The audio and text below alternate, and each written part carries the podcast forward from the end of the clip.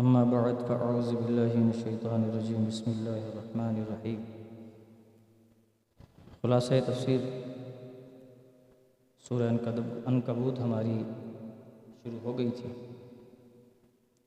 اللہ تبارک و تعالیٰ فرماتا ہے، قرآن کی تلاوت عبادت بھی اور اس میں لوگوں کے لیے پند و نصیحت بھی اور احکام و آداب و اخلاق کی تعلیم بھی ہے۔ یعنی قرآن مجید کے اندر یہ ساری چیزیں موجود ہیں۔ نصیحتیں بھی ہیں، احکام بھی ہیں، آداب بھی ہیں، اخلاق بھی ہے کسی کو اخلاق سیکھنا ہے، قرآن سے سیکھ آداب سیکھنا ہے، قرآن سے سیکھ احکام کا مجموعہ قرآن۔ اب بعض کو یہ شبہ نہ ہو جائے کہ جب سب کچھ قرآن میں موجود ہے تو پھر قرآن کے بعد احادیث کو چھوڑ دیا جائے، ایسا نہیں ہے۔ قرآن پاک جو ہے، اجمالی صورت میں ہمارے پاس ہے۔ اور اس کی تفسیر و تشریح اور توضیع و تلویح وہ حدیث پاک کے اندر قرآن مجید کو بغیر احادیث کے سمجھنا ناممکن ہے۔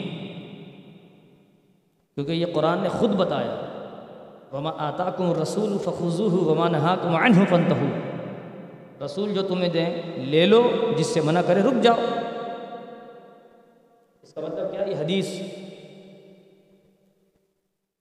بہت ساری چیزیں جو ہیں قرآن مجید میں واقعی مثلا نماز قائم کرو۔ کیسے پڑھیں؟ حدیث بتائے گی۔ رکعت کتنی؟ حدیث بتائے گی۔ اوقات بتا دیے قرآن میں نمازیں کتنی ہیں؟ پانچ ہیں۔ بتا دیے قرآن میں رکعتیں حدیث بتا رہی۔ ذکر و اذکار حدیث بتا رہی۔ تو جس کے قلب اطہر پر قرآن نازل ہوا، وہی صحیح تشریح کر سکیں گے یا پھر دوسرا کرے گا تشریح اس کی؟ کتنے ناانصافی کی بات ہے۔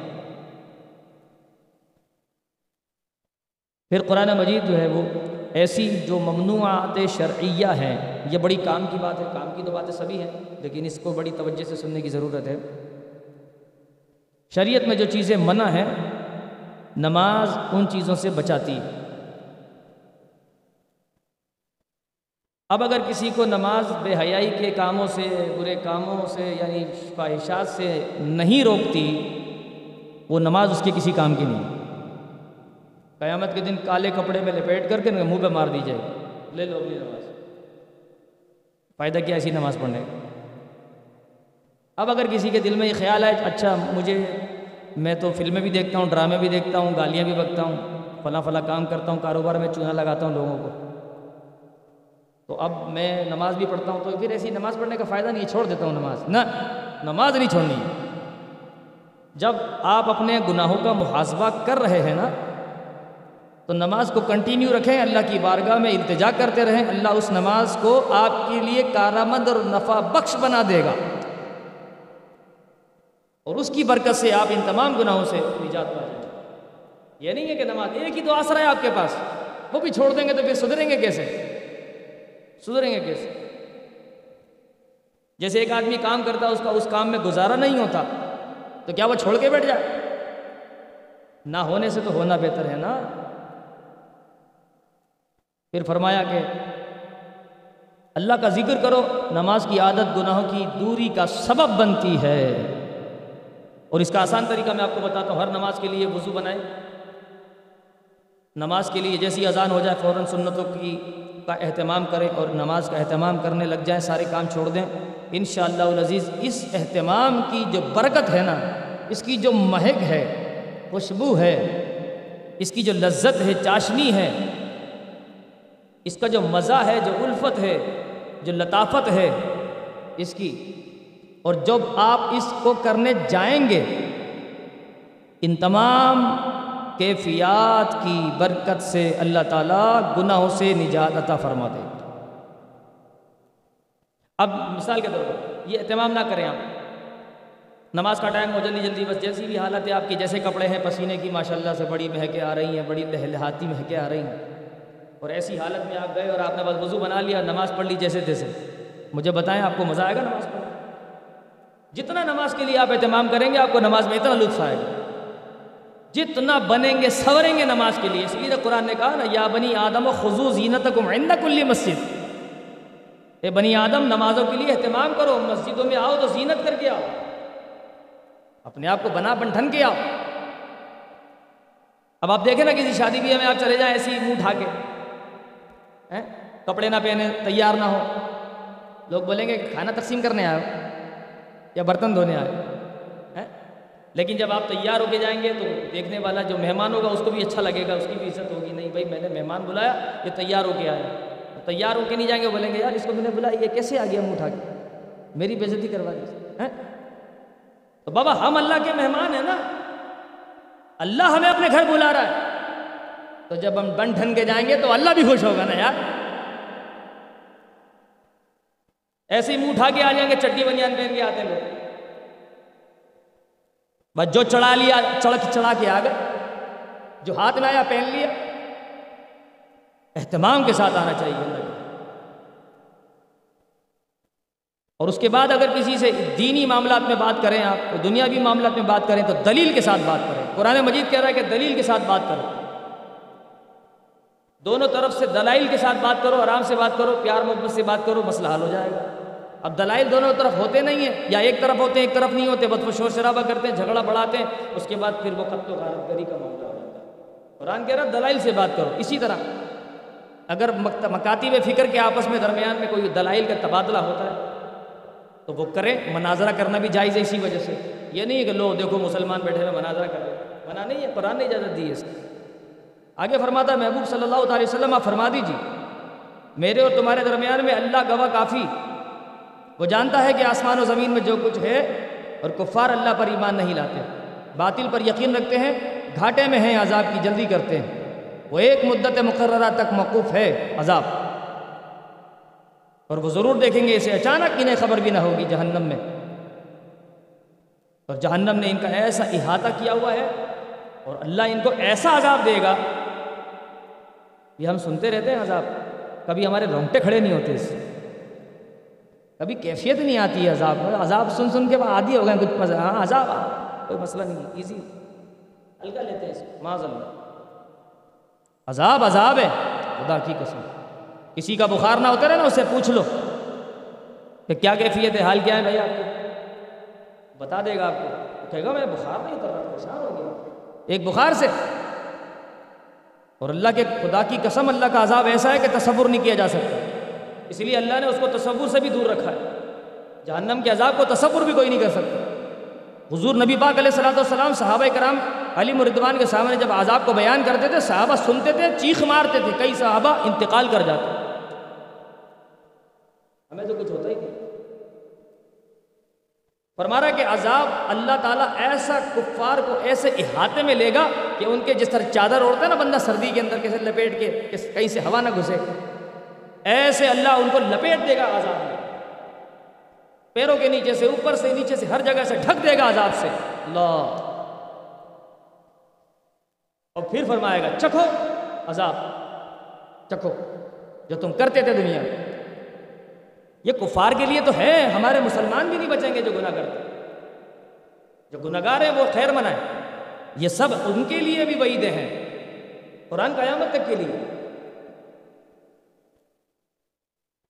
اور دنیا کی زندگی جو کھیل کود کی زندگی۔ اس کا مطلب یہ ہے کہ جیسے بچے کھیل کود میں دل لگاتے ہیں، پھر سب کھیل چھوڑ کے چلے جاتے ہیں۔ یہ مثال اللہ تعالیٰ ایسے مثال دے رہا ہے۔ کہ دنیا کی زندگی کی مثال کیا جیسے آپ دیکھتے ہیں روڈ کے اوپر بچے کھیل رہے ہیں، خوب بہت سارے بچے کھیل رہے ہیں۔ تھوڑی دیر پہلے دیکھا بڑے بچے کھیل رہے تھے۔ ایک گھنٹے کے بعد دیکھا ہے سب چلے گئے کہاں گئے بچے؟ کھیل ختم، تھک گئے۔ اچھا جب ہم چھوٹے تھے، جب کھیلتے تھے، تو جب کھیل رہے ہوتے تھے ایسا لگتا تھا بس یہی ہے، سب کچھ دنیا یہی ہے، بس اور کچھ ہے ہی نہیں۔ جب کھیل ختم ہوتا تھا، تو کہتے تھے بس بہت ہو گئی، بہت کھیل لیا۔ تھک جاتے تھے، پسینہ پسینہ، دھول مٹی۔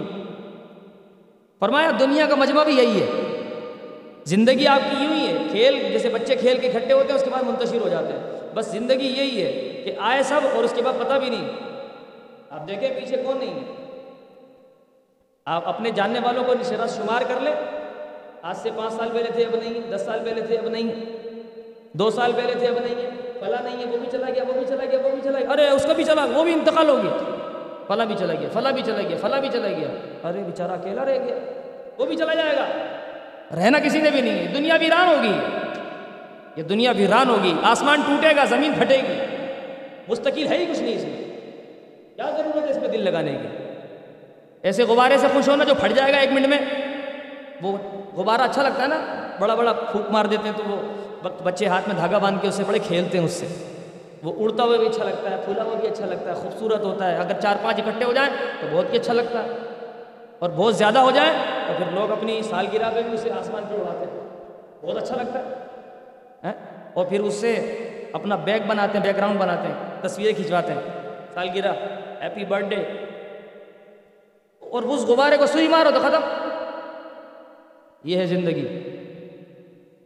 تو فرمایا کہ یہ جو کھیل کود کا سلسلہ دنیا کو بہت جلدی زوال آنے والا ہے، جلدی مٹ جانے والی دنیا اور یہ نہیں سمجھ میں کسی کی آ رہا؟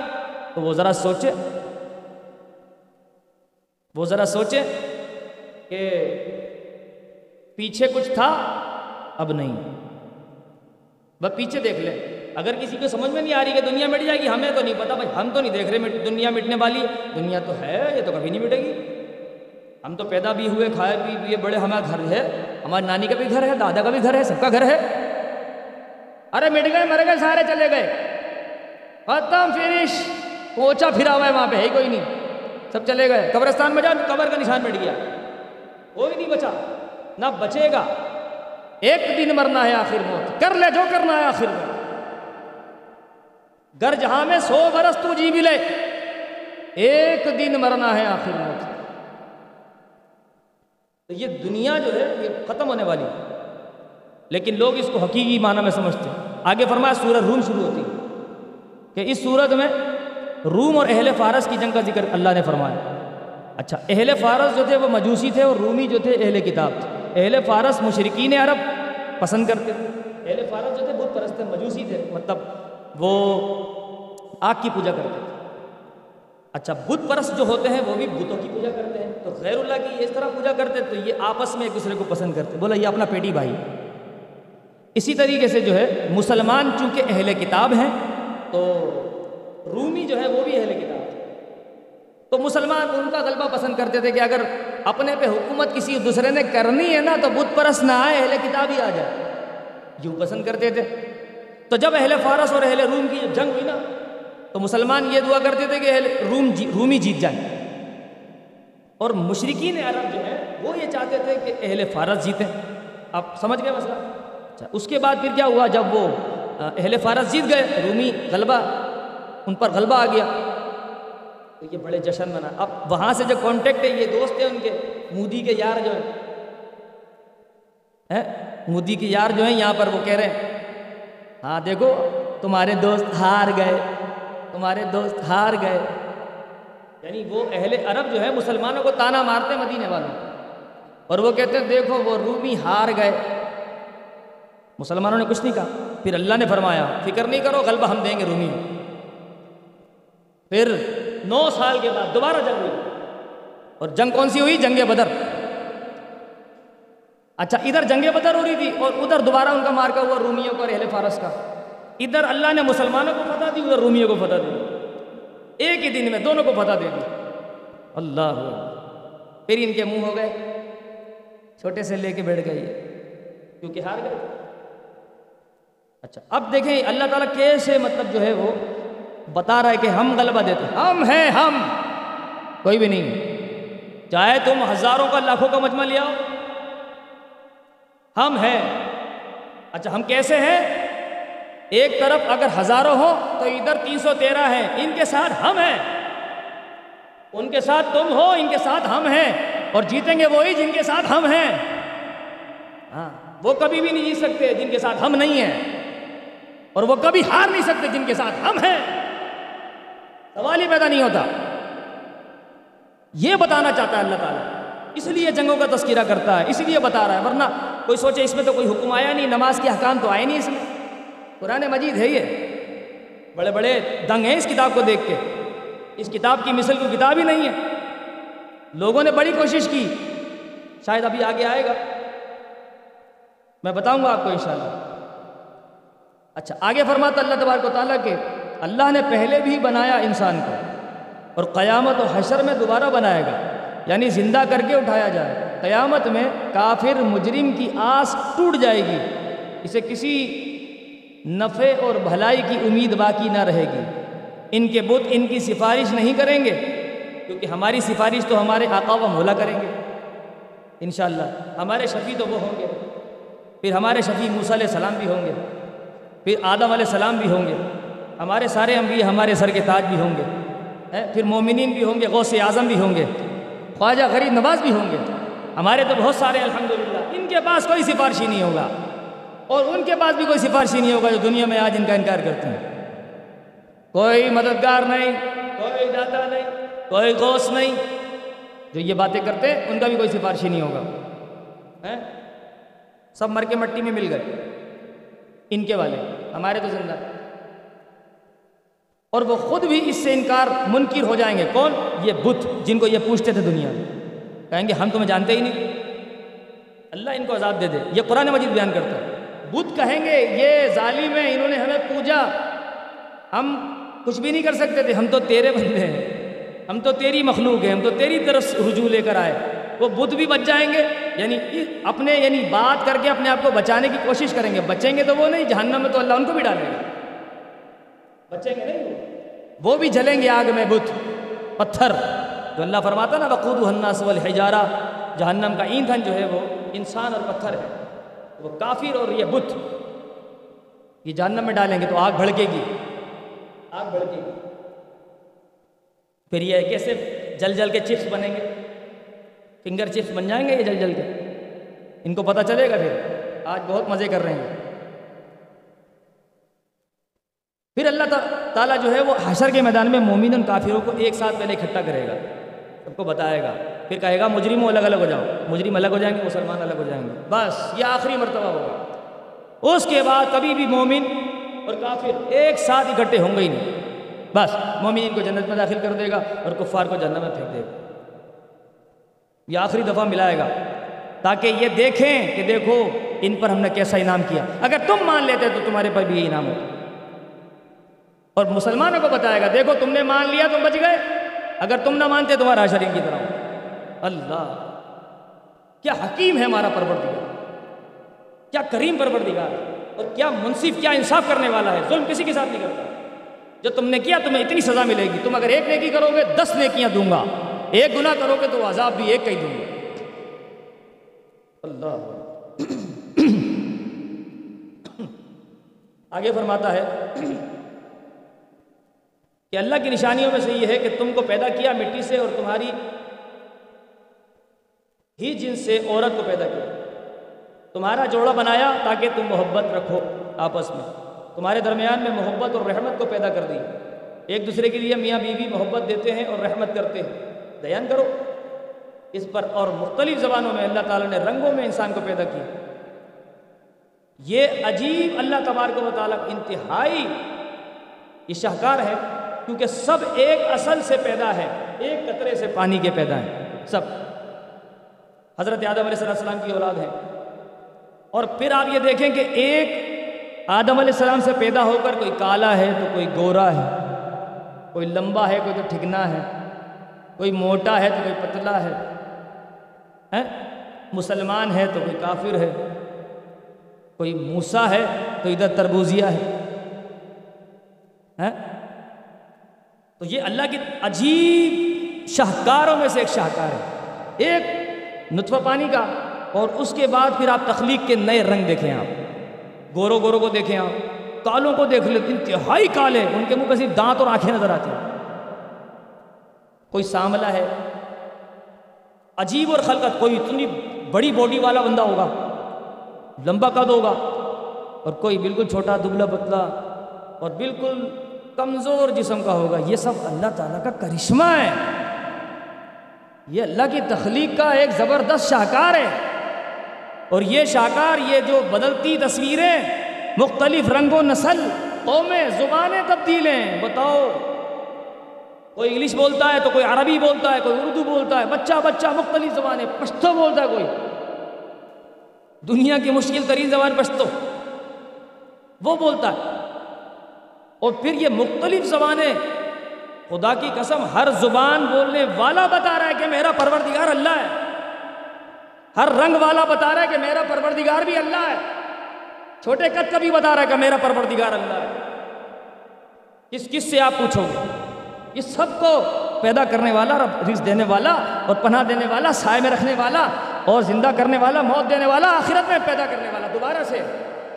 اللہ ہے۔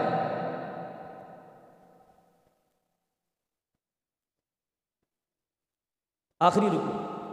اللہ تعالیٰ نے ایک مثال سے سمجھایا کہ تم یہ بتاؤ کہ تمہارے اور تمہارے غلام، یہ آخری مثال ہم پڑھتے ہیں آج۔ آپس میں مال و متا میں برابر ہو سکتے ہیں؟ نوکروں کو اپنے ساتھ مال و دولت میں برابر کا حق دے سکتے ہو؟ کیا تم ایک دوسرے سے خرچ کرنے میں بغیر اجازت ایک دوسرے کے ڈر بھی رکھتے ہو؟ کیا تمہیں عقل نہیں ہے؟ یعنی اگر آپ مالک کو خرچ کرنا ہوگا تو اپنے نوکر سے پوچھے گا؟ نہیں پوچھے گا نا؟